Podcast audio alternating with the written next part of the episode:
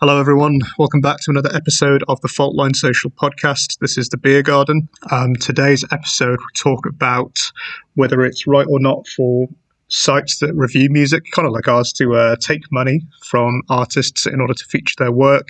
We talk about uh, a DJ who did something similar and was fired because of it.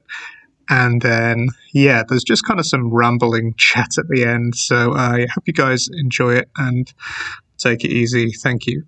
Yeah, how is everyone? What's going on, Rob? Mate, what a question. My answer's not as good as it used to be prior to the pandemic, but I'm all right. Um, yeah, pretty chilling. I went for a big walk today. Um, we've been doing the podcast, didn't we? Uh, yeah, pretty chilling, man. I've got into like week weeknight telly, you know, and there's like a program on at nine, and they show one episode every week. Oh, like serialized dramas on BBC yeah, yeah. One. It's actually, it's actually because of Netflix and everything now. I haven't been used to watching a show one episode a week, and it's actually like quite long. You know that you know that bit at the start, like what happened last time. I've realised how important that is because I genuinely completely forget. yeah, I think yeah, skip recap on Netflix is like the most pressed button. But you know, if you're only watching one episode a week, then yeah, you like do not skip recap. It's like, it's like traveling back in time, though, isn't it? It's like when you explain to um when you explain to kids and whatever that you can't pause every form of you know, even on TV nowadays with like you know skyboxes, whatever the hell, you can literally pause live TV and just go. That you don't have that mad panic of like, right, you've got one ad break to go and go to the toilet, get a drink, and get back before it starts again. Um, yeah, I know. It's it's a shame, really. That's actually how efficient people used to be. On they make a cup of tea, go to the toilet, like do all of this in like you know eight adverts time. I think yeah, people are just got lazy, man. Yeah, I think yeah, people got it down to a fine art, didn't they? Like you know, there's I know you know this ad break is going to be three and a half minutes long. When the DFS advert comes on, I've got 20 seconds to get back to the sofa, yeah. and like with my cup of tea and like yeah, yeah. this, is, this is a really this is a really sad fact, but I've actually been there. So there is a power station in Ffestiniog in Wales that is primarily used for like surge um, electrical needs. So, like the halftime break in the FA Cup final, or on a more basic level, like you know the ad break in Coronation Street or something, where if you imagine, you know, like twenty percent of the country go and put their kettle on at the same time, you suddenly get this massive burst. So basically, they just they just chuck all this water down the mountain and pipe it back up and just rinse and repeat, literally, to to generate the power that's that's going to change. I imagine there's not going to be so much of a need for you know massive surge like that anymore. God, yeah, it's, it's such a knock-on effect, even to little, even to stuff like that. The internet, like you, you would never think like internet affects that, like a like a power station in Wales. You know, it is mental. But on a, on a side note, they've got these as you go up to it. They've got these. It's like six mad, really tight hairpins, and they filmed like a Bond film up there. I don't know which one. I forget. That would be a better fact if I remembered that probably one of the Timothy Dalton ones. I would imagine in Wales, yeah. But uh, yeah, so I'm going to. Uh, that, there are my two um, Welsh mountain power station related facts for you. We'll have another two for you next week. So oh, yeah. God, no, don't put that pressure on me. they have to be power station and Wales related. Um, no man. But speaking of that, um, you know the uh, of like the knock on effects. There's you know there's been like snowstorms in Texas and stuff and like there's just there's just no power because like people can't put the heating on all at the same time in Texas because they've just never fucking had to do that. No, they have their own power grid. This is this is Texas, right? So the, the Texan attitude, they were like, if we're not dealing with the Fed with the, with the federal government, we're going to have our own power grid, which of course failed. And then you know they're, they're all independent. I mean, they were going to they were talking about their governor was talking about seceding from the United States with the whole malarkey. Um, and now, obviously, it's got down to minus 22. People's pipes are freezing and burst, and all sorts of shit's going wrong. And the first thing that they do is turn around and go, you know, can we have some money, please, federal government? Yeah, it's just like, um, I mean, I do feel sorry for the people there because, like, the people, yeah, horrible. Yeah. Like, you know, and it's just weird that like this huge, like, all this infrastructure is just not equipped to deal with like cold temperatures. I mean, we can't really talk in England. Like, as soon as it snows, we shut down. But like like the power still works, man. Like everyone can turn their electricity on in general, but just because everyone's doing it at the same time in Texas, it's just I just found it mad that they just didn't have the capacity to deal with people trying to turn their heaters on at the same time. Like, Yeah, as if they have like a system in place that doesn't support that. yeah, yeah, it's weird because it's never had to, right? So they're just like, oh, it's not, it's never going to snow here. Like, Well, plus it, it's the different. Men, it's a different mentality. Like our houses are built primarily to like to keep heat in, whether it's like insulation, but it's you know thicker brick walls and all this sort of stuff. Like you don't get wooden housing in this country No. because you, you freeze. Like you, you'd be fucking miserable most of the time. Plus, with all the bastard rain, it'd probably rot. You know, whatever. Um, obviously, they've got you know big, airy wooden houses and all sorts of stuff. You know, and it's designed for a warmer climate. 'cause obviously, nine times out of ten, you know, they absolutely crap themselves when they get snow because it happens once a year, and it suddenly goes to like minus twenty two because of how much of a huge landmass it is.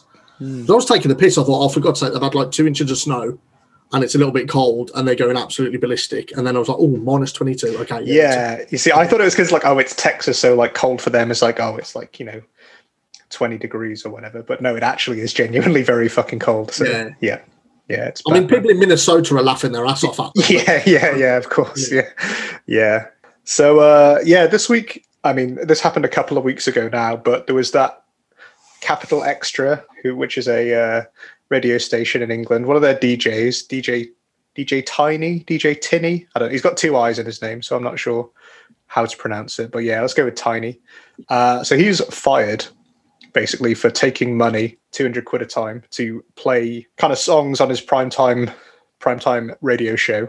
Um, you know, and obviously the BBC thought that was a, you know, contravention of fair use and all that stuff. Um, so they said sack him off. But I just wondered what you guys thought of that, because to my mind, I thought, you know, as much as it is, you know, kind of a shitty thing to do, what's the difference between paying like a DJ 200 quid to play your song and like just paying like a publicist to promote your song? Like, is there a, like, what do we think about what this guy did? I think because with the publicist thing, it's like that's intentional and obviously a you know thought about decision to have a third party guy involved. Whereas like he he surely works for the radio station, like they pay his salary, and you, the radio station get listeners from fans of music in general. So it's like he shouldn't be taking a cut because he's like jumping in without anybody asking him to. It's like he's like he's been invited to this party that nobody really wanted him to go to, and he's just rocked up somehow, sort of hop the fence to get in the garden. Because yeah, because if if you paid him as like a publicist, then like you you obviously like willingly want him involved and know how your money's being spent. But if he's taking a cut every time, just like from his own decision, yeah, it's not fair. I think he's abusing his position by doing it. Yeah, that's that was the kind of general idea is who's abusing abusing the position to make for his own profit. I suppose that's the the argument, right? What do you what do you think, James? It's um so obviously yeah this happened sort of a couple of weeks ago. It's not the most sensible way to to do this. Um, so he emailed the the producer and said, if you want play on my if you want to get you know your stuff played on my show, then it's two hundred pounds a track. So I'm going to assume that he didn't use his like BBC email address or whatever it is. Maybe that's how they caught him. yeah. Yeah, yeah. I mean, so effectively, it's against Ofcom regulations, so it breaks the broadcasting code, apparently. So I, I, you can see why that why that's the case because it's it's just punishing those that aren't you know don't have the funds to kind of furnish that situation, but also it kind of as we've said it goes against the the ethos of what the DJ is supposed to do, but part of me kind of thinks I'm not gonna I'm not gonna you know use him as sort of a Robin Hood example because that doesn't fit in almost all of the case of it. But that's basically what radio stations do. Hmm. Like on the grander scheme of things, like radio stations play what labels want them to play. Like if you take that relationship out of the situation, then you know, like independent, privately run radio stations that play only what they want to play or only what the DJs on the show want to play. That's not even that. That's not real anymore. That that's that hasn't been the case for Christ knows how long. Like you know, like the '60s or whatever. You know, I, I couldn't even tell you when that stopped being a thing. Um, and it's it's all coming out of you know the big money making corporations. Um, so what's the what's the difference? He's you know to to use one of my favourite mafia phrases, the DJ's just wetting his beak. You know, like he's just getting getting his piece of the action. Now, just because he's a lower level employee and he's already being paid for that role, does that make it better, worse, any different? Like, I don't know. I mean, on the on the grand scheme of things, yes, as a, as an entire entity, paying to get your music played um, in any way, shape, or form isn't right.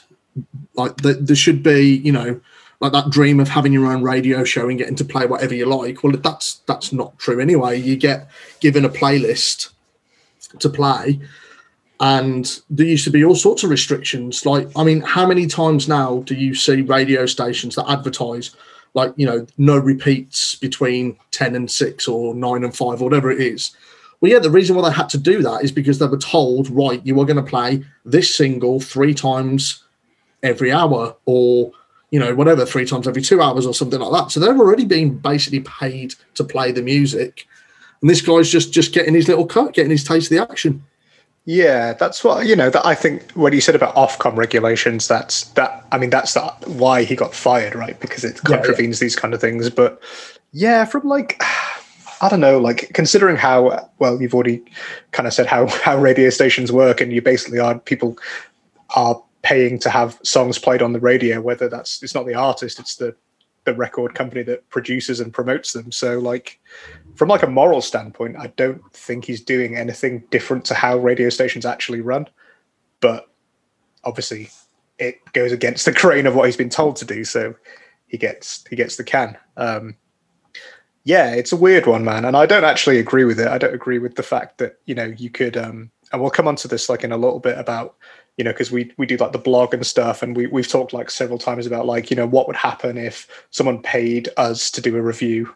I mean, God forbid, oh, someone would actually pay us, you know. Uh, but you know, if that did happen, um, like you know, how would we be obligated to handle that? Um, we could move on to that actually because you know that's that's quite interesting. Like, if if someone said to you, Rob, like you know, I'll give you fifty quid to write a review in your on your blog on your online blog, like uh, would yeah what would you thought? You'd do it.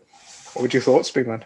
So like this is this goes two ways really because obviously that's really nice and quite frankly easy money, man. if I'm honest yeah. with you. Yeah.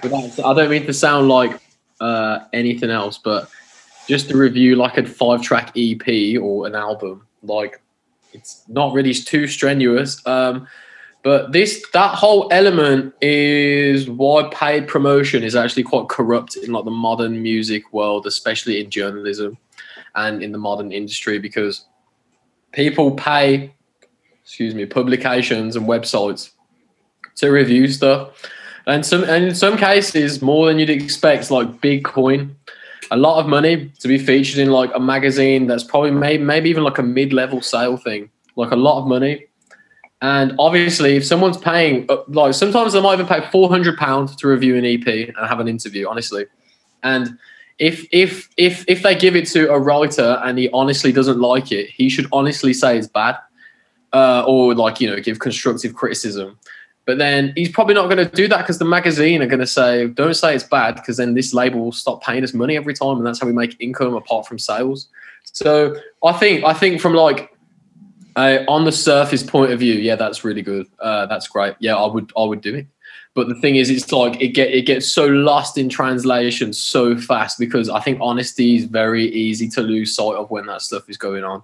Uh, I think I think that's a bigger problem now. Now everything's online and stuff, and it's just so competitive. Um, that's how a lot of uh, sites and publications make money, to be honest, with paid promotion, and um, and some of it's for bands who are, don't really deserve it, and there might be one thing one month, one thing the next, just for like five six months, just while this labels this label with a lot of money is promoting that band and wants to get them out there, um, and that that's kind of wrong because it's it's not honest and it's just paid promotion. So. I think on the surface is everybody's goal as a writer and everybody involved with this side of it. But I think it does add an element of um, fakeness and not honest uh, outlets for the writers essentially because people are just going to keep doing it for the money. Because you would yeah surely you would. Like if someone's like well i'll give you 130 quid to review two albums and you're like and then and then you know you want to keep it going from the from the agent the label you're probably going to say it's good because they're going to keep paying you. Yeah i mean it's that thing of um you know are you being paid to be a content writer? Like and actually you know put content on a website so people will click on it and the website will generate traffic or are you being paid to say something nice about the band right? Because you're, you're almost like fulfilling two roles. You're kind of like you're half content producer half advertising or like pay, paying this band in whatever light that you choose to. So Yeah. the role isn't really very defined when you're getting paid. Um, whereas at least if you're a magazine writer you get paid a salary and your editor gives you like you know like oh i want you to review this album this week or whatever if you work for like Kerrang magazine or whatever it doesn't matter because because the money's like you know generated however like it's not because like they they run ads and they sell they sell copies, so people can afford to say bad stuff is shit or like could be a lot Right. better. yeah yeah I think, it's the yeah, it's where the money comes from, isn't it? That's what makes the difference. But Yeah, I think I think it goes. Not saying it, it corrupts absolutely in every case, but obviously then the if the money's coming from like you say in a normal magazine model, it's coming from advertising revenue and whatever. Um, then there's kind of that incentive to write what would have been, I suppose, like clickbait, you know, like headline grabbing articles. Like you absolutely trash something, you know, like that kind of where you get that sort of like the shock criticism kind of things where you absolutely trash stuff. And it's, it's like the whole Gordon Ramsay stick when he's on TV, like the whole, you know, when he reviews people's food on Twitter or whatever it is or Instagram. it's on TikTok. Yeah, yeah, just trashes it because it's it's entertaining to. I mean, look, I mean, I've written articles for Faultline where I've literally just torn something to shreds. I haven't done it because I'm just picking. Right, that's the thing. I want to write a trash piece. I'll listen to it, and if it's absolute trash, I'm just going to say it is. Hmm. You know, I mean, it could just. It is obviously my opinion. You know, but if I don't like it, I'm not going to wax lyrical about it because I wouldn't feel comfortable doing that. You know, exactly. But the thing is, it's like if you were a band, then they gave you like sixty quid, James. You know, pinged you with your bank details, sixty pound to write a review of their like five track EP, and you you said it was like pretty shit, one out of five. They'd be like, "What the fuck? We paid this guy like sixty pound, and he just slagged us off." But that's the thing, there is that expectation that like, they're, they're going to pay money for a decent review. But I'm sorry, that's that that's buyer's remorse. Do you know what I mean? Like, Yeah, Buyer's I'm remorse. very explicit that I've been like, okay, if you're going to pay me, then that's fine. But if I don't like it, you know, it's either that or you just damn it with faint praise and you just give it like a three out of five and you just yeah, like, yeah. yeah I pussy put your way around it and whatever. yeah you're still changing what you think though based on but you you'd read that art- you'd read that review and it would just sound so like flat and forced and you know what Yeah, of course it would, man. And you you'd you would feel like it's just dragging, like you're watching the clock waiting to finish a shift. You'd be like, for fuck's sake, man. I would feel dirty with every letter that I typed. I'd be like, uh, uh, uh, uh, uh. Yeah, man. Like I think paid promotion is a big problem in like the modern journalism world because it takes away a lot of artistic like integrity from the writer. And it gives the readers not honest stuff to read. Essentially the content suffers. And but it's also sad for the bands as well because you know it's it's not it's it's a different age. People shouldn't have to people shouldn't be having to fork out their pocket for a review because like back in the day obviously there was a lot less magazines and the internet didn't exist. Or even, even i don't know 2010 pre-2010 you know the same emails got sent out all the time but nobody paid. Do you know what i mean? And it was it was all off record sales and the whole the whole money flows changed but i think paid promotion is quite bad i would say. But it's obviously if someone if someone's paying us 60 pounds to review six songs yeah chilling man. We can just go spend that at the pub and get trashed you know? That's it, man. I, I do agree it's bad. Um, the moral case for it is is like very blurred as, as we've touched upon but there's also this other face to it almost where it's not just like the writer that's you know having to compromise and do these things but the artist actually um, suffers because if you're being told to put money out up front you know like by um by like a blog or you know like a website and they're like oh we'll pay like you know pay us this certain amount of money we'll put like a review on our site and you know it's going to cost you 200 quid or whatever and you know going into it we say we will give you a good review okay? So that there's no expectation that it's going to be good or bad. We we're, we're saying before we write this piece it's going to be good. It's going to show you in a good yeah, light. like your mind's made up. Your mind's made right. up yeah so but even if that's the case has that been oversold the importance of that 200 quid? Because I think there's kind of like some predatory element there when like younger bands are kind of like told, you know, pay us this money and we'll basically give you a good review. Um, Yeah, that's fine. That's all above board. But like, what are they really getting for their 200 quid? Like it's, if I think if you're being told to fork out money up front by someone who's offering to do something for you, then, uh, I don't know, like that's another kind of, kind of gray area that I don't really agree Yeah, with. it's like preying on impressionable young bands, really, to Right. put out their money, which they've worked hard to earn.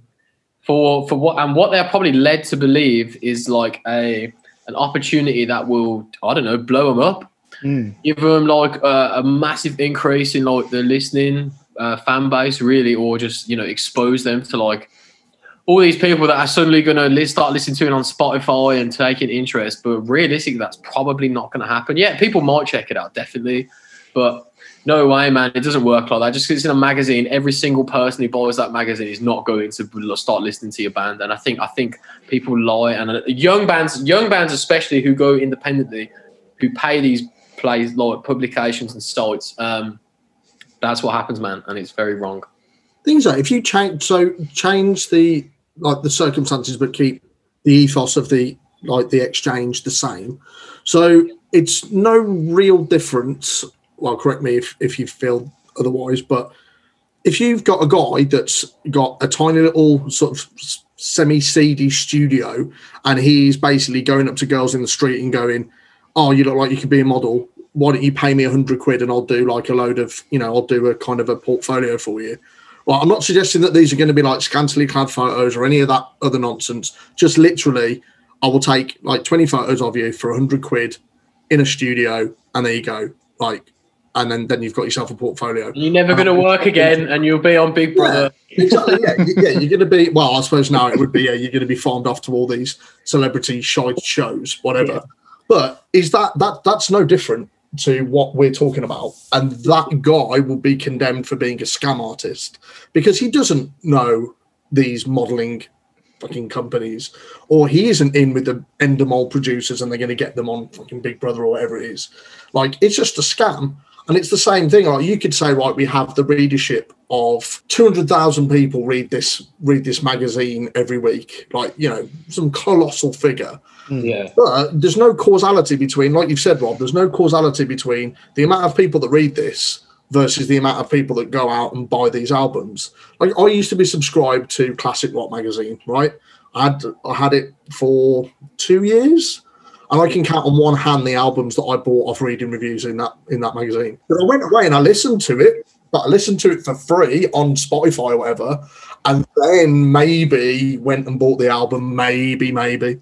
Yeah. But that's it. That's all you're going to get, right? So if you're a band, if, if you're the person that's the other end of the line that goes, I will give you a good review, it'll be fine. And like you say, it's going to cost 200 quid. We'll do an interview and I'll review your EP, your album, whatever else. Boom. There's no guarantee of anything there at all. Like if if you were bringing in like the Trade Descriptions Act or whatever it is, or the Fair Trade, Pol- whatever the, That's right. Yeah, it's true. Yeah, it's true. whatever the law is, you know, yeah. It's like you go and buy like a box of veg and then you take it home and there's like three moldy fucking carrots in there. You're like, hang on a minute, that's not what I paid for. Yeah, yeah. But you're not paying for the good review. You're paying for what the good review should be able to get you, and that's the line, isn't it? Like, yes, if you buy, if you're buying it strictly just as a review, you've got your 800 words on a website or in print. Fine, but that's not what you're paying for. You're paying for, you know, more listens. More, well, you're basically paying for that to earn you money further on down the line in merch, Yeah, it's meant to be like a financial investment, essentially. It's like, but it isn't. No way, no way you're gonna get that 200 quid back from this magazine or this website. You're not, man. Like, and I think, but I think people believe they will. And the editors, the equivalent of us three elsewhere, tell these people that they can.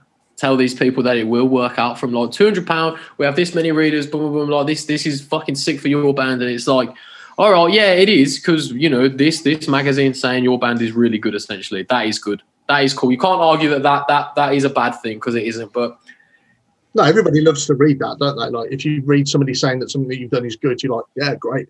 Yeah, exactly. But it's like the money they've spent and what they're led to believe will happen from it is just like preying on like naivety, really, of all ages and all bands, really. And I think, uh, And that's where it's wrong. That's where it's wrong, you know. But I will say this: if anybody does want to send us money with no expectation whatsoever, I'm absolutely fine with that. yeah, Uh, if, you, if you want to pay us like twenty quid, we might say you're shit, but we might say you're all right. yeah well well this is the thing you know like uh, if you as a, going back to that is there this expectation that you have to say something good if someone pays you? Like if there was a disclaimer at the start of the article and all parties um you know entered into this willingly and fairly um they paid the money. And you know at the start of the article you said by the way uh this is a paid advert disclaimer. The artist has paid for this to be the featured track of the week for example if that was like a, something you had on your website. Um, you know, w- would that make a difference? Like, because you're then not being disingenuous. You're saying they, yeah, they they paid us, and we we are going to put this track on the front page for like the next week. Like, is there a problem with that, for example? Yeah, yeah, because it's I think honesty has just gone out the window then. Because like because I think I think sites and magazines exist because people who are passionate about the topic in hand I, I want to bring light to stuff and keep keep the exposure and progress and elevation of the whatever it is alive, you know. Do their part to help out the the whole thing that they can. It's hard to explain, but it's like, yeah, pe- people should do it to to support the cause in any way, whether that's like it's to expose that it's going downhill or expose it's going uphill.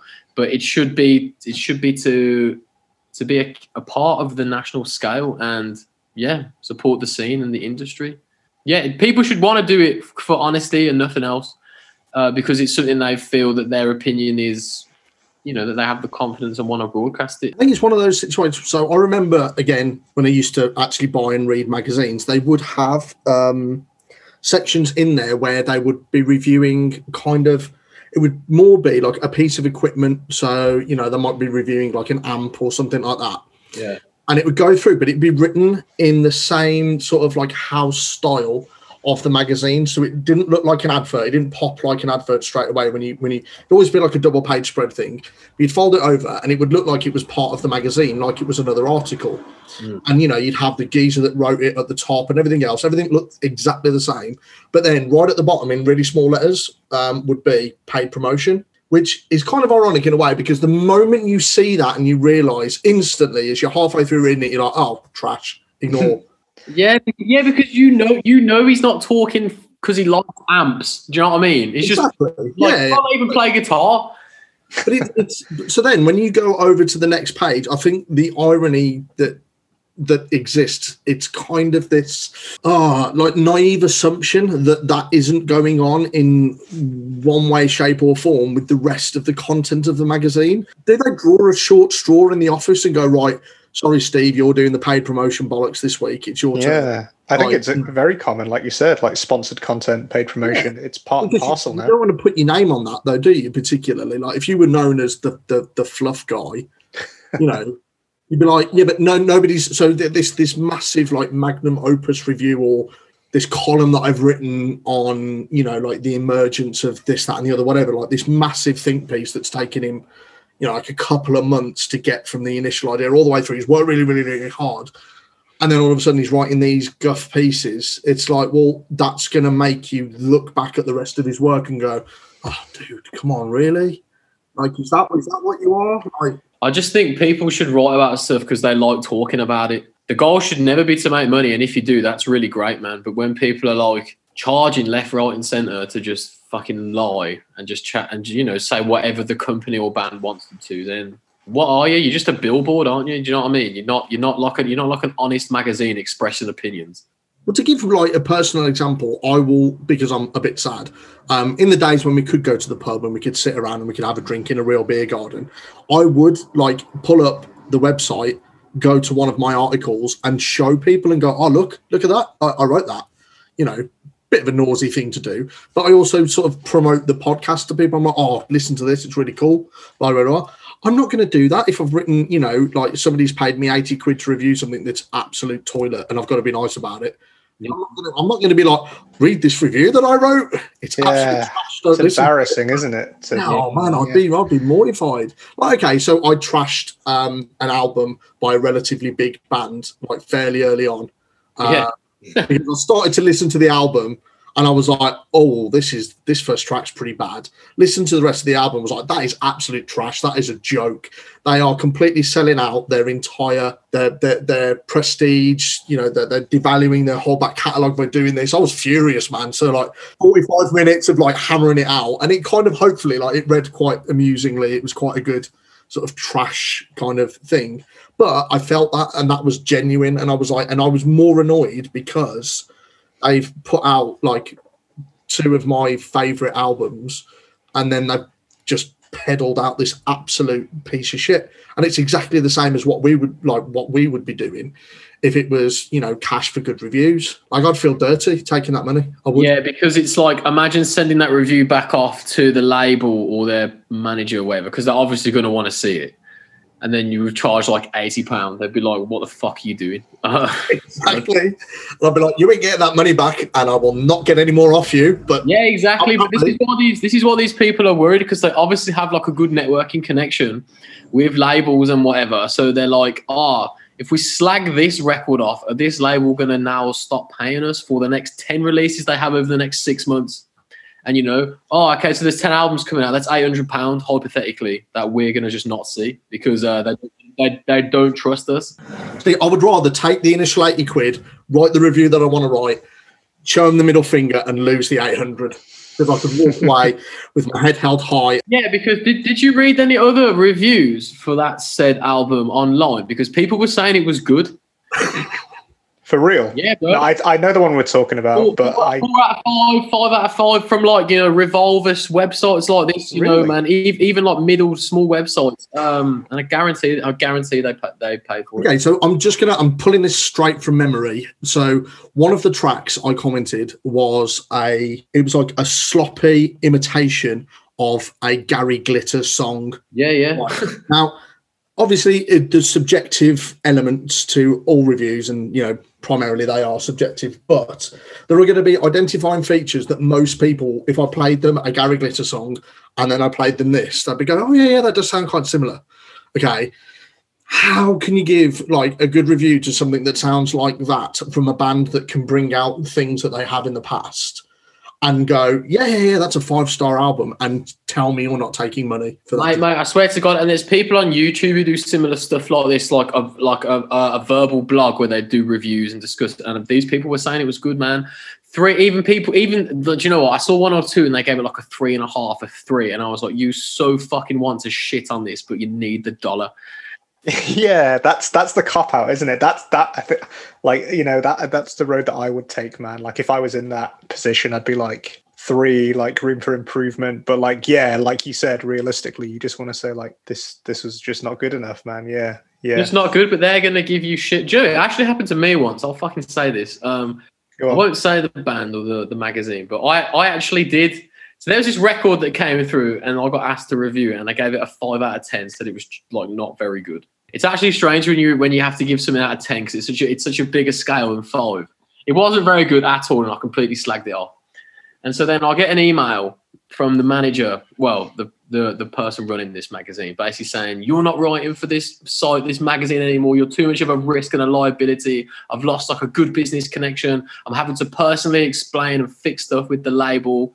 And I was, and it turns out the band, the label had paid the magazine four hundred pounds to be in this for to for me to review it. She didn't pay me a penny. She kept all four hundred pound. Yeah, yeah. And she was like, "You've now put me at risk with this business connection just because she wants the label to keep paying them." So yeah. But was there like did, was there an expectation that you would give it a good review? Was that explained to you beforehand, or I was told absolutely nothing. I was not told well, they've only got themselves to blame, then, haven't they? Like, exactly. because if they told you going into it, then you probably would have said like, "Yeah, I'll do it," or "No, I won't do it." Like either way, Yeah. like Yeah, At the, risk, at the risk of sounding like that guy, um, Yeah. maybe it's one of those things that you don't have to say from the get go because it is so assumed that that is the Yeah. case. Like, yeah, I mean, I, don't- I, I know with the with the stuff that we do here, obviously, you know, the music gets sent over to us from, you know, PR companies and whatever else. Um, like, I've never felt. I mean, obviously, that's coming from you, Rob, but I've never felt the compunction to give a good review to something that I didn't like. Sometimes there- there'll be bands or, or whatever that I've done Like I might have reviewed their last couple of singles as well as whatever I'm reviewing now. And I kind of I'm not nicer to them because I've done other stuff. Like if I genuinely like it and I can see what they're trying to do, I maybe give them more credit. But I would never lie about what I feel. Like um, it might be coloured by other stuff that I've heard by them, um, and be like, oh no no no yeah okay, so it's not as good an example of their work as maybe this is, but it's still not bad. Whereas if I'd have reviewed that completely in isolation, then I might have actually been a bit more favourable because I hadn't heard the thing before that was a little bit better. But that's that's as close as it gets. Like I've never ever changed my mind on something, thinking, oh, do you know what? They aren't, they aren't going to want us to review their stuff anymore. They're not going to share the article on Instagram if I if I slag them off. Mm. which is, which Yeah. is true, man. Like they're not gonna, they're not, they're not gonna want to share it. Like, look, look at this bad review we got. Yeah. But but I think you're exactly right, James. Like the context, it does matter because like if if we're honest, like a lot of the stuff we do is from like smaller bands. Maybe they're putting out their first thing. Maybe they're just kind of getting started. And like a lot of the stuff we get is like really well produced. Like I, I'm often impressed with the quality of the things we get from like you know smaller like unknown kind of bands. Like I think it sounds really professional. Any attention? Yeah. Actually, Yeah, it, but it sounds really professional and it sounds good, man. Uh, and I think like you know, if you're like maybe like unnecessarily harsh on those like guys just starting out, like I think you have to take that context into into account because you know, like if you asked every, if you were to judge like a megastar by their first EP, you know, they'd probably they'd probably be like, well, I was just starting out, you know, I've made this music subsequently. So that's why it's okay. Like when you review a bigger band, it's okay to say exactly what the fuck you think because like they've been doing it 20 years and if it's shit, then it's shit. But like, you know, if someone's putting out a record, it's their first record and like, yeah, it's not super polished, like I'm not going to trash it like horribly because, um, yeah, it's just, it's just not nice, man. Like I'll be honest if I don't think it's good, but, um, I think context does matter, like you said, James. Definitely. Like, I mean, to echo the point that you've made. So I did two the two interviews last week with uh, Rihanna Keane and Jack Cattell, and Hand on Heart hadn't heard any of their music at all before the day. Like, spent about I don't know hour hour and a half going through, you know, looking at different bits, listening to things. I was blown away. I was like. I have, you know, I've been sleeping on some of these things. I, I need to, as we were talking about um, in the last time we did this, just go out on the random and just go and we'll pick a gig from people like we've never heard of. I mean, hopefully, the more this goes on, the more people we will have heard of because we'll get used to who are the bigger players in the local scene, or whatever it might be. Um, but there is really good stuff out there, which is why it's kind of more frustrating that that factors in when I'm thinking, well, hang on a minute, why is it that you know these these mega bands that have been around for for generations are putting out such middle of the road trash? And yet there's all this good local stuff that's not getting the relative airtime or whatever it is. Um, I'd rather listen to that. I mean, that album that we were talking about um, by the big name band, I've never listened to it again because what the fucking hell would I? Like it was terrible. shit, fucking terrible, mate.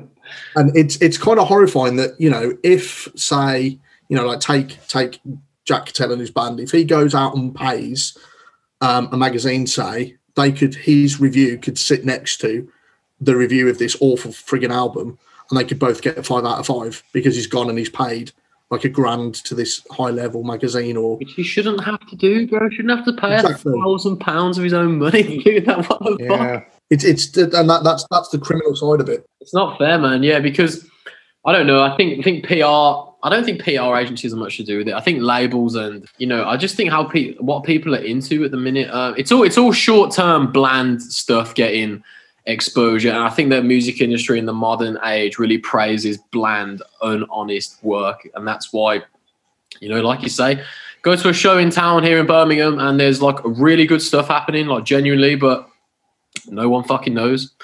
You know, no one knows on the big scale because I don't know why, but stuff like that is not given a platform, whereas like bland, boring stuff really is. And I don't, I don't know why. I, I think it's maybe due to the internet and streaming, everything like that, having given stuff a short-term life and people's attention span decaying um, as well. But yeah, it's a shame. It's a shame to see, but it's true. And when a big band like like like we talk about puts out a record that is terrible and it still gets good reviews. Like, I don't know, do you know what your mom would tell you off when you're little? You're like, you should know better, like, act your age, not your shoe size. This is what they need to be told, you know. Well, I think I think the other side of it is that I've been um, obviously when you were signed to when you when you get signed to a label, you'd occasionally, or I think the norm was more long term contracts. So they'd sign you for say four or five albums. So you could afford to kind of slip up on the third album or the second album because it would take a major thing for you to get kicked off your contract. And I'm not talking about, you know, kind of um, Marilyn Manson kind of stuff. Not like, you know, you would have to have terrible, terrible sales first albums to get pinned off because they've invested all this money into you.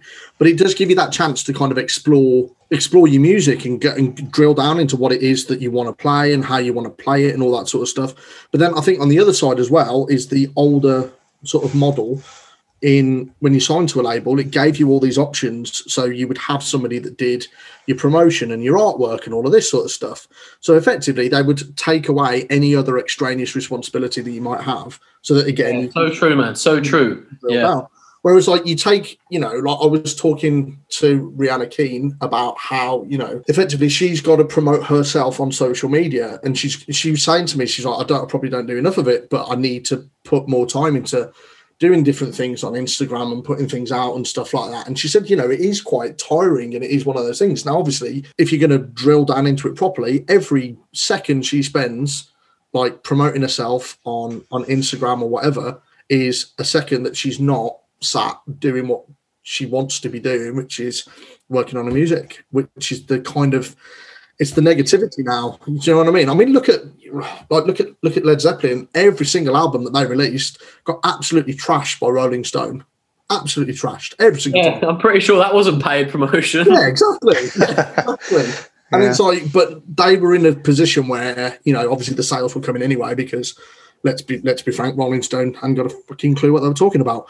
But yeah, um, when the, were they just like hipsters? Sorry to like, well, like what was the, just just a side tangent? Like what? Because I don't really know much about it. Like were they? Because obviously I thought obviously and I know like Zeppelin did get panned by the critics at the time, but yeah, man, the shows were selling out. Like, so what did Rolling Stone think was so bad about it? Is it like the old like rip off? Because like you know they just rip well, off. I think I think the uh, and this is me as like a huge fan. One and two are very similar albums in the terms of their sound. Obviously, it was kind of a Jimmy Page vehicle. He'd kind of originally they were going to be the new Yardbirds, and he'd kind of stolen the name of this band, and it, it kind of had sort of an inauspicious start, I suppose. It just looked like he'd slapped this thing together to sort of just keep things going.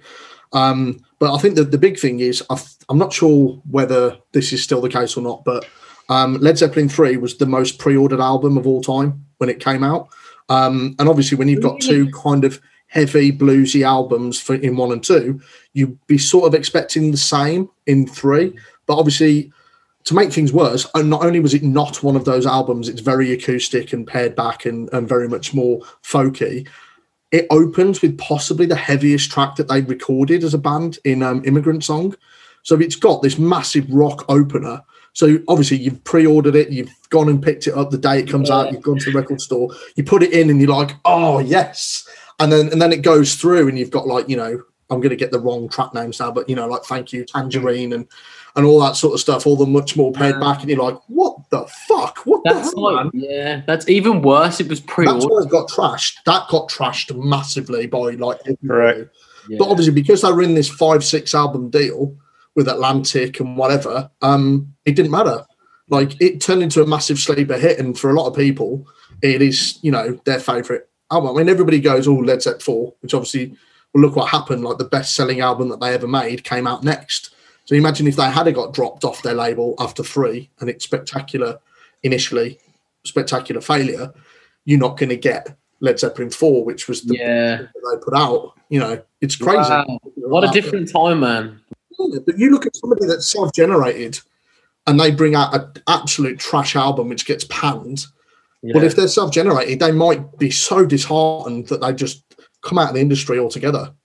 You know, mm yeah, make that part time job a full time job and never go back to it, never pick up the guitar again, never write another song. And you wonder what we, what we might be missing out on because it's not being nurtured in that way. Yeah, that's so crazy. Um, what what what a mad time! I think um, even just how you would pre-order a record then, because you you you'd have had to like walk into your record shop, give like your name and address, surely, and like your landline, like pay pay for the vinyl would have been a vinyl and then the record store would have had to call up the record label and pre-order X amount of numbers and stuff, and then have to all post out. What what a different time, man, to like, you know, uh, it anticipate an album's release rather than just waiting for the upload. What what a different time.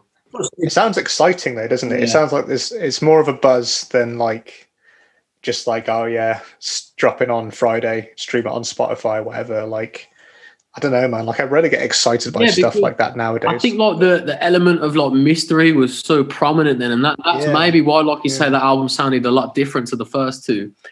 Why I don't know because that's so mad how fans are listening in their bedrooms or like or their lounge would have been uh, like loving this, whereas like Rolling Stone, whoever was writing at the time, was like, "This is a piece of shit." like it's it, that that that's that's so crazy, man. Yeah, what I don't. Oh man, what what a, what a juxtaposition in the music world, and just how how how traditional that was. Well, it's crazy now that so there was the ethos of the time. Now I'm going to sound like I was around at that particular time, but I, I wasn't. Um, so let, us just clarify that first of all. Um, I mean, technically, I wasn't born for three years after Zeppelin folded. So let's let's just get that clear. let's get that clear. but right, so there was this whole ethos where if you were an album band, you were seen as you could look down upon the singles bands. So these people that were like getting number ones every, you know, like every six months or whatever, or whatever it was Yeah, with like seven inches. poppy singles um, were looked down upon by these album bands, and Zeppelin were renowned for not releasing singles in the UK. Um, Yeah. but now it's kind of flipped totally. So again, referencing, I think it's one of the best parts about getting to do the interviews and speaking to artists is you get to find out how they view the industry and what it is that they feel better doing. And it's totally flipped on its head now.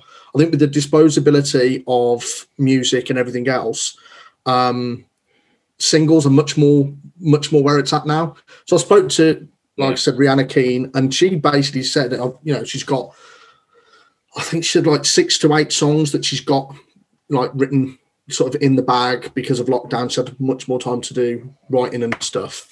And I said, I was like, oh, so you're gonna, you know, put that together as like an EP or stick it with singles? And she was like, no, no, I want it to be singles because you get to work on the individual tracks and they don't kind of get, you know, lost if you release them all to all. Yeah, all that's so true. And I was like, but that is, you know, that's a very smart way to do it because th- with the way that the industry works now and with Spotify and streaming and everything else, if you put it all into an album, then it can just, it, it is just going to get lost.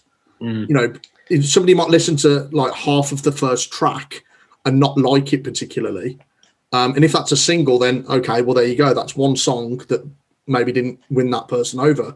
But if they listen to the first track of a 10 track album and bin the whole thing off, that's that's that's you know you, you're 11 songs in in the bin. Yeah, it's so weird. Just because I know what you mean, though. Like it's true. Just because they're all in the same list under the same heading on Spotify, people will just discard it. Like, like yeah, like I definitely see that. Whereas if you know they come out one at a time, and you click on it, and you're like, oh yeah, I like this one. I don't like this one. I like this one. Yeah, Um, add it to a playlist, do all that. but yeah, exactly. Yeah, yeah. Add to playlist. Yeah, but with with EPs or albums, as you say, like man, seven tracks in, like You can like make a video on you. that's no way. I think I think the internet allows for a much stronger single promotion than in the past. That that- that's where the internet can really help push a single song because yeah, the single might only have like a I don't know a six week life in terms of like where it's like floating around and people can connect with it, but it's it's there forever and it's easier to push that on all the platforms, YouTube, SoundCloud, Spotify, everything, man, everything. I think and yeah, because yeah, do people want to hear a record, an EP? It, with, within, within certain genres, I think the genre she does calls for more singles, and I think I think yeah, I think that's that's using the internet to your advantage. Absolutely. Well, I think that's the difference. So it's it's easier to get a single because obviously what we're talking about now is um so it's basically the music gets picked up by like curators of a playlist or a thing Yeah. or whatever it that's is. so fucked. So- That's so fucked as well. Well, it's nuts. Like, I mean, surely, okay, I was going to say this, but like when I used to make playlists, that I would, you know, I'd make a playlist for like a road trip or, you know, you, you're driving down somewhere to go on holiday, or I'd make a playlist to play in the kitchen when we all work together. Sorry to drop that bomb, guys. We did all used to work in a kitchen together. Yeah. Um, Yeah. there would be certain bands that I would maybe only know that one song, and that would be it. And it would be whenever I made a playlist, it would be that song by that band that would get onto the playlist, kind of thing. Mm. But then you look at somebody like uh, like Georgia Smith, who is you know local from local. Warsaw. Yeah, yeah. Gets picked up because Drake heard her song and put it out on social media as like, oh, this is my jam at the minute. And there was it. She just went, you know, like into the stratosphere kind of thing. And that's, you, you know, it's not going to work if you're trying to promote a whole album. You know what I mean? If you if you're putting things out, you do want to have little bits here or there. You want to split them up as much as possible, and you know, sow the seed, give it more yeah, chance. Because especially with that line of you know genres, um, people just want that little hit, man, that little injection, that little bit of paracetamol, just to remind them what's going on. Yeah, so maybe when people are like like going through these traditional methods like whatever like paying for your song to be featured on on like a magazine or on a blog like maybe that's just like well as we say we don't really like the sound of it but maybe it genuinely is just wasted money. Like maybe you are because like tiktok youtube you can just upload shit for free right? Like you can just put your music on the internet for free. So like why just do that like instead of paying like people to feature on a blog that like most people like like ours obviously probably never even heard of ours like you know like even if people did pay us like i genuinely don't think it would actually help them in any sort of way. Whereas if they uploaded like 200 videos on YouTube in a year for free, that would help them, right? So maybe it's a case of people just need to like just give up the give up the fucking ghost with this stuff already and just actually go and make use of the free platforms that exist. And um, yeah, I think that's I like the idea that we're part of that solution in the sense of that you know. Admittedly, it's a bit more long-winded, and we might get the email, we might not get the email, we might read it, we might pick it up, listen to it, and whatever else. Blah blah blah. blah. Um, but I like the idea that we are kind of, in whatever small way, um, if we write a review of somebody's uh, stuff, um, we've got that level where they know that what whatever they're reading, um, whoever it might be, whether they're you know from our, our third biggest readership in Colombia, um, you know, yeah, Colombia. Yeah, yeah, that's, yeah. that's weird. um, the idea that somebody in Colombia has written has read what I've written is is amazing. But um, at least they know that whatever it is that we've written about uh, is actually what we feel. Um, it's not cost the band anything, you know. And I'm not at no point of me writing a little disclaimer underneath the banner. You know, this will get you 20% extra sales in your next gig mm. the hmm. people that read. You know, you know what I mean, like all that. Yeah. All that. But I can't I think for me the big thing. So I um, I'm just gonna pull like randomly. Like I've got um, the Gaslight Anthem album, the 59 sound on vinyl, and it's one of you know Same, one of yeah. those simple pleasures in life to be able to you know take it off the little shelf. You've got the thing in your hand. You can see the artwork, and you know you get to put it on. You get to listen to it in the order that the artist intended it to be in, and well, within reason. I know labels sometimes fuck around with stuff like that, whatever it is. But you know, and then you, you listen to it and you have to kind of to hear the second side, you've got to get up off your ass and you've got to go and physically turn it over and put the needle back down and whatever else. Like there's something about that process that just that makes me happy, you know. And it is, and I, I don't get me wrong, like I've got Spotify, I've got the app on every frigging device, I've got it on my TV, and I do just sit there listening while I'm reading a book or something, and then I'll occasionally look over and go, "Oh yeah, that's nice." I'll read the name of the artist. Will I write it down anywhere? Will I save it to a playlist? Will I curate? No. And it's just in, out, gone. Do you know what I mean? And it's totally different to, you know, putting putting the actual physical thing down and buying it and keeping it and it's there in a place. You know, people could come over when that's allowed again and they can go through the records and it's kind of a in a limited way, it's like looking into who I am as a person in a bit. You know, this is this is what he likes. This is what you know.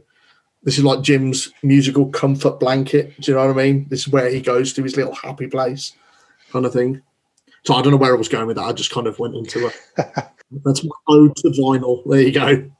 That's fine, man. Yeah, I always love a bit of vinyl talk, man. So a little bit of recycled news from last week. We talked about Lil Uzi and uh, that $24 million diamond in his forehead. We were discussing the relative merits of that. But there's actually a part two to the story, so a follow up, if you will, because um, it came out yesterday that he said he originally bought this this this forehead diamond to be worn as a ring, um, and he he explained the only reason the accessory was put into his forehead was that he couldn't trust himself not to lose it. um, but uh, so, but that raises all sorts of questions, you know, like. uh, my, my house keys are quite important. I don't want to lose them, but I don't like graft them to my skin. you know, could he just like be more careful with his possessions? I, I don't know. I mean, I, I don't, I don't get my child surgically attached to my leg every time we go to the shops for fear of me losing him. you just like sew him to your side. I mean, okay, ah. he's, he's frigging nine years old now. He's, you know, he's not exactly going to fall down the, the, the back of the sofa and we lose it. But well, just- man, yeah. if, you- if you're that worried about losing a diamond, maybe you don't buy a 24 million pound fucking diamond. Maybe, maybe your first response shouldn't be, "I'll get it surgically attached to my fucking Yeah. forehead." yeah, Like, or where, leave it at where do you draw the line with this, man? Like, you're gonna get a gift card put in your cheek or something. I don't know. Yeah, I think It just seemed a odd to guy me that had his nipple pierced, and he used to put his house key on like a ring on his nipple. I was like, What the fuck, man? Fantastic. You probably aren't going to lose it. But what happens when you get to your door? You're going to like just hoik your tits out. And, no, what is wrong with people? Like, I am quite forgetful, and I, I had a habit for years of writing stuff I needed to do that day on my hand with Sharpie. And there's like loads of photographs of me in the past, and I have like my arm on someone's shoulder, and it's like phone nan. like, and I don't know, like today, like I was meant to meet, the most banal version of memento. I was meant to meet was. like my stepmom's dad for like uh, for a walk, and I wrote like ten thirty on my stomach, so I saw it when I woke up, like in like big green Sharpie. Can I just say, I would absolutely watch Memento starring Rob. I just would. Yeah, we should reshoot it shot for shot just with Rob in it. That'd, that'd be that'd be immense. Yeah, if the offer's there, like I'll do it. No worries, no worries. Yeah, man. So Well, if I could quote the exact quote, he said, I'm Lil Uzi, I'm turned up. So $24 million on a ring is the stupidest idea because I'm going to look down and that ring ain't going to be there. I know me. I wake up in odd places and different scenarios. So he knows this about himself. He's not he's not ignorant of the fact going into the purchase. But, you know, I guess he's just kind of said like, yeah, I get waved every day, and I don't really know where the day is going to end. So, and I really like this, and I spent a lot of pounds on it, but um, I don't want to. look. I don't know, man. What the fuck? This is. I don't know, uh, but then it goes down to the fact if I had like twenty four million quid dollars, I wouldn't buy a fucking diamond, mate. Do you know? What yeah, I would if he if he knows he's going to lose it, I would reinvest. I'd start a band. Yeah, I'd start a band and just do all the paid promotion I could and be fucking number one. Yeah, you, you, you, you give at least two million of it to uh, to Faultline Social. There you go. Yeah. Don't worry, boys. Just, just to clarify, turned up means excited, adrenalized, or intoxicated. Because I haven't got a fucking clue what that meant. So uh, there you go. I've uh, I've I've learned some some some slang there. Some slang today, yeah. Well, he know he knows he's going to lose it, so his solution was to put it in his forehead. You know, uh, my solution would be something different, but we're different people, so that's fine. You know, he can he can do what he wants. Well, at the risk of, of changing the subject completely and utterly, there's something I kind of no, please something do. I read this please do. morning, which I don't know whether to feel bad about not knowing anything about it beforehand. Um, so there is a uh, Spanish, probably even hesitate to use the term Spanish um, for reasons that will become apparent. So there's a guy called Pablo Hasél who is um, he's in prison at the moment, and effectively he is a very outspoken. Um, Basque separatist kind of artist. So obviously he wants um, the Basque region to become separate from Spain, and obviously we've had issues. Um, With the Catalan and stuff. yeah, yeah. So it's um, I was actually there when they did a massive protest. I was on the front line by accident. he has come out with some very strident lyrics. Um, so he's referred to the, the former Spanish king uh, Juan Carlos as a drunken tyrant and a mafia capo. He's praised ETA and other terrorist groups, calling the national police murderers, um, and accused the Guardia Civil of torturing and murdering migrants. Um, so originally it was sentenced to two years. Um, then it was reduced on appeal to nine months, and he supposedly he had to report for prison um, at the end of January. Right. So on Monday, he basically barricaded himself in a university and refused to leave. So he said he was going to make it as difficult as possible for the police to get him um, and throw him in prison, basically. But they then did go in and managed to get him on Tuesday. So yesterday, yeah, yesterday. So, so they went through. They like broke broke down the barricades. With like fifty of his supporters, um, but he does have some some quite big names. So like Javier Bardem, they've sort of signed an open letter expressing their solidarity with him. I don't want to get into a massive debate about you know self determination and independence for regions that don't see themselves as you know being part of a greater thing. So like you know like Scottish independence and you know Welsh and devolution as a whole. But I just found it kind of, admittedly, as awful as it is that obviously he's been you know locked up now. It's kind of nice to see because obviously music was supposed to be that um, that thing where you know, like the punk movement and everything else, it's supposed to be a force for change in certain circumstances. I think it's just nice to see that that is something that it's doing again. Um, not necessarily, but we'll take it as such. It's a brilliant contrapoint to the little Uzi thing because as much as it's it's fun to point at these people and go fucking morons with their too much money and their no sense and whatever else. It's nice to see that people aren't just, you know, it's not all about you know cash money and it's nice to see that it's actually still being used in in a in a way to to, to affect something that's going to make people's lives better or representing an actual viewpoint that people have rather than you know surgically attaching a pink diamond to you. yeah man music is a form of protest and and for change and for all this stuff man yeah that's that's you know that's an old idea that's been around forever man but i just don't think it gets the exposure um, in the same way that obviously you know a guy putting a diamond in his head would. But yeah, you're absolutely right. I think man. it's just it's become it's come out of the modern sensibility. I think it's kind of almost, I suppose, you know, protest songs and songs about regimes that they don't agree with or whatever else. So you know, you've kind of got the '60s era and then like the the, the punk era, but since then it's kind of gone a little bit quiet. Um, which is kind of a shame because it's supposed to be one of the things you know like one of the mirrors that you can hold up to society. You know you're supposed to have like a free press that calls calls these people to task and says look you know what you're doing here is wrong what you're doing there is wrong. To a certain degree now free press isn't free press because you know all bar a couple of publications they're all owned by these singly held massive corporate you know conglomeration type things. Um, and necessarily they're just going to say whatever the owners want them to say kind of thing um, but I suppose maybe music's gone the same way. I suppose it's all this kind of homogenization of the corporate culture kind of thing. You've all got to fit into these neatly arranged little boxes. Um, I suppose it's that sense as well that, like, you know, when Rob was saying earlier that it's kind of generic, sort of bland music that's coming out, it's because nobody's going to take a risk anymore. I mean, if, if Frank Zappa was, was around now, nobody would have taken a risk on Zappa to, to, to, to release whatever you know whatever he wanted to do.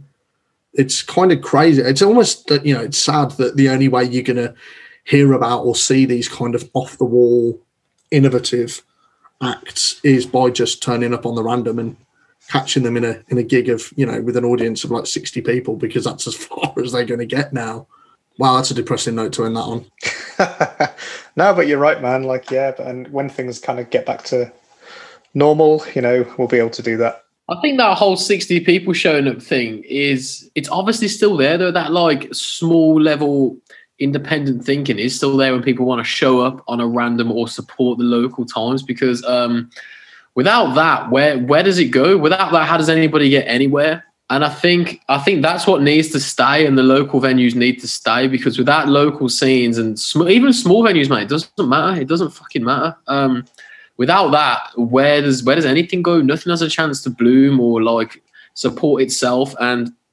without the people injecting like a passion into this, um, eh, nothing, nothing has no, no no seed is being planted anywhere, man. And it's like, you know, those sixty people might support something like that's, that, that's happening in Spain, something like that. Do you know what I mean? And it's like, um, it's like you have to project your message and enter people's minds somehow with what you're doing, um, rather than not taking a risk. Because if you don't, yeah, ten people might take take a risk and it might fail, but one might take a risk and it might just blow up. Why do you think like nu metal got big? I don't know.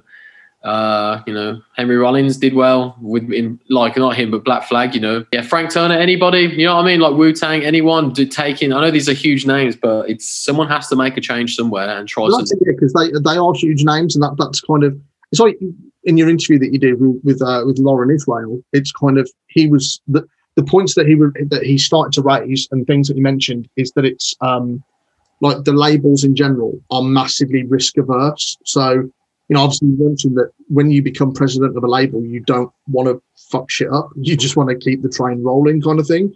Um, and he said, you know, one of the, the biggest points is how did they sleep on on streaming? How is it that they didn't go out and do the streaming thing for themselves? Why did it have to be via a third party? I mean, like, you know, obviously you've got Apple Music eventually, but Apple Music came way after.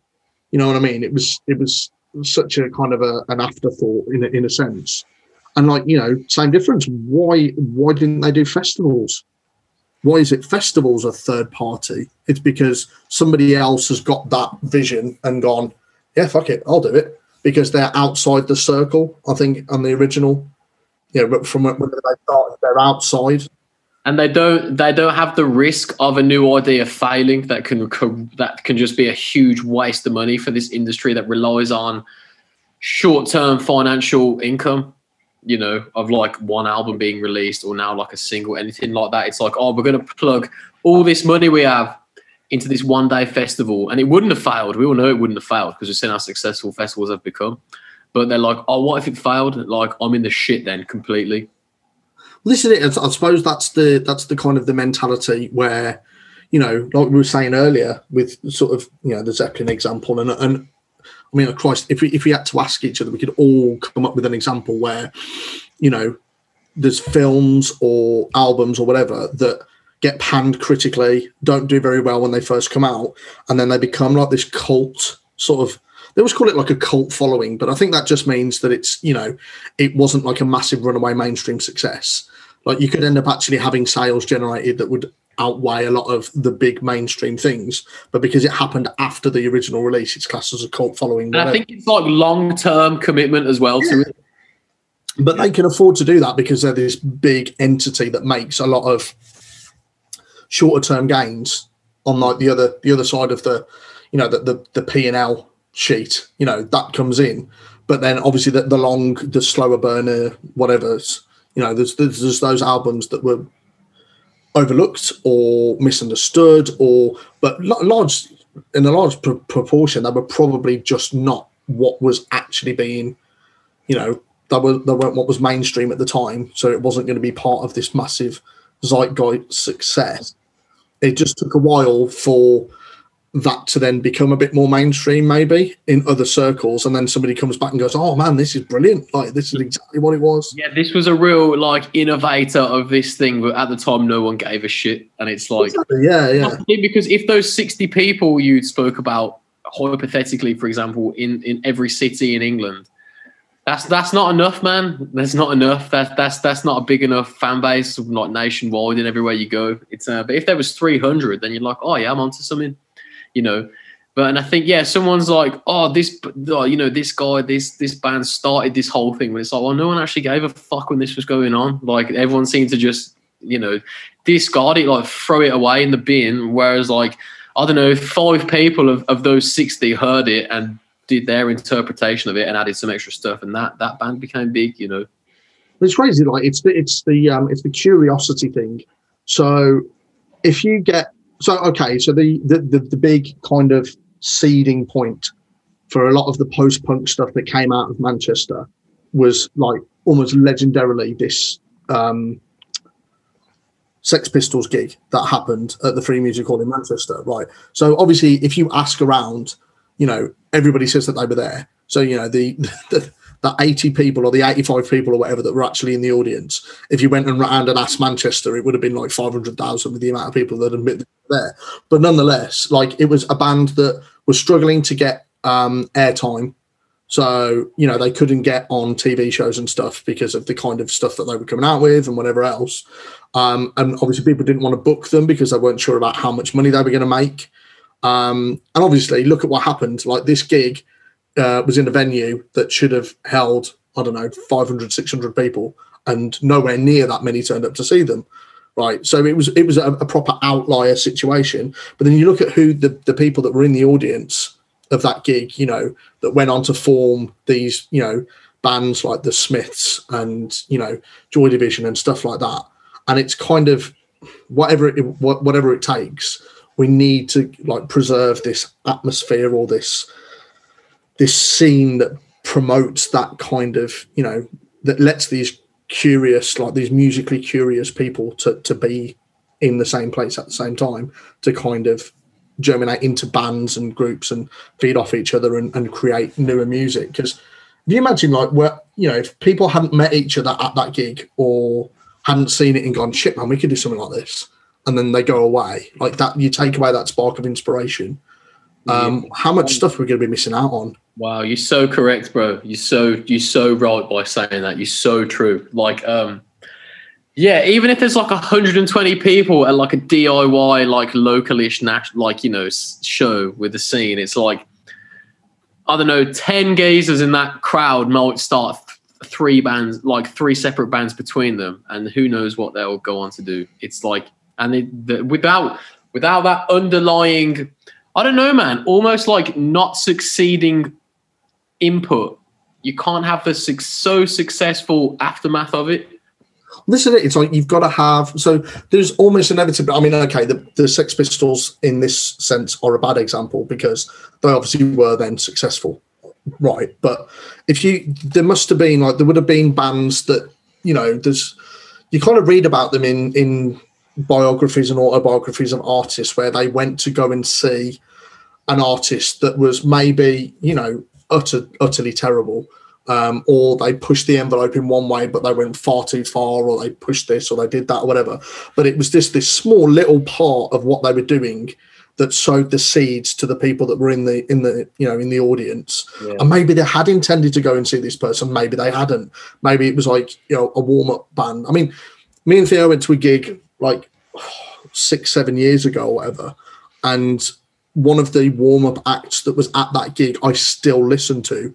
Like, I think he only released really like one EP or maybe two albums total, but I still feature him on little playlists here or there, and you know, sit and listen to him every once in a while.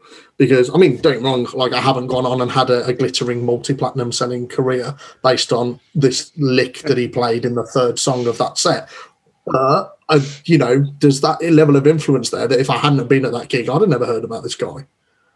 You know, yeah. um, but I think that I think that's the problem. Like like we were saying, that if the scene doesn't exist or there's nowhere for these bands to go out, um, like when I interviewed Jack Cattell, we were talking about how there's going to be people who would be right on the cusp. They've got their band together, they've written a little bit of stuff together, but now due to restrictions, they can't go and meet up and jam and rehearse and write together, and they definitely can't go and put a gig on. And there, I, I hate to think of the bands that maybe would be having they would have had their first gig in like November or December or something of like last year or in April or whatever. But because of lockdown and everything being shut, it never happened. And then maybe they don't go and knock those doors anymore. Maybe when it comes to it, they've had to get a part time job and then they don't have time to do the music. And then by the time it's come all to a to a final end, you know, like one of the enough of the band have sort of split up or gone off and done other things that it never actually materializes. And you just think to yourself, are we going to end up with this little pocket where there's kind of a little gap almost, where it was the people that had made it that have got through now, the people that had just got their foot in the door enough or just started enough to keep going through the lockdown. And we've got this swathe of people that would have had that first sort of toe in the water, that little dip into it. And now they're not going to come to anything. Yeah, thanks. That's uh, that's going to be it for the uh, for the podcast today. Thanks, Jim and Rob, for um, coming on like always, man. Some good chat. Um, anything you want to say, Rob and James? Let's do Rob. I would like to say just keep supporting the music that you feel passionate about and that you feel a connection to, and always always try and look out and take a chance on a new band or new artist because you never know. You might think they're terrible, but you might think they're actually all right and pretty good. So without without you know decisions like that, so much of time and history could not have happened. So be that person to carry the flag forward.